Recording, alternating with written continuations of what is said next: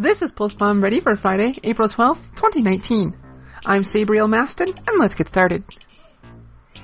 LA Gladiators player Bischu, who had been on sick leave for stage 1, has been temporarily placed onto the Gladiators Legion Academy team. He's doing so to help fill in for player FRD, who was recently released, and to help Bischu himself get back into the swing of things after his time off.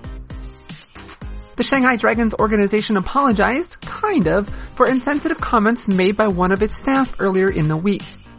When Dallas Fuel player Effect retired recently for his mental health, Dragons operations manager Aaron Xiang said on Twitter before deleting the tweet, if you're not fit for this league, just quit and don't be dramatic. That's childish.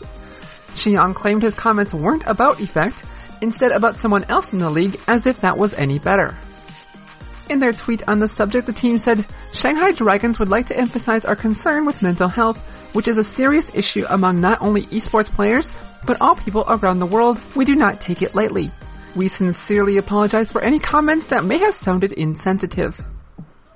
That wording still irks me and reeks of a non-apology, but it's something? That's all for Pulse Bomb Ready this week. Thank you for listening and good luck out there, heroes.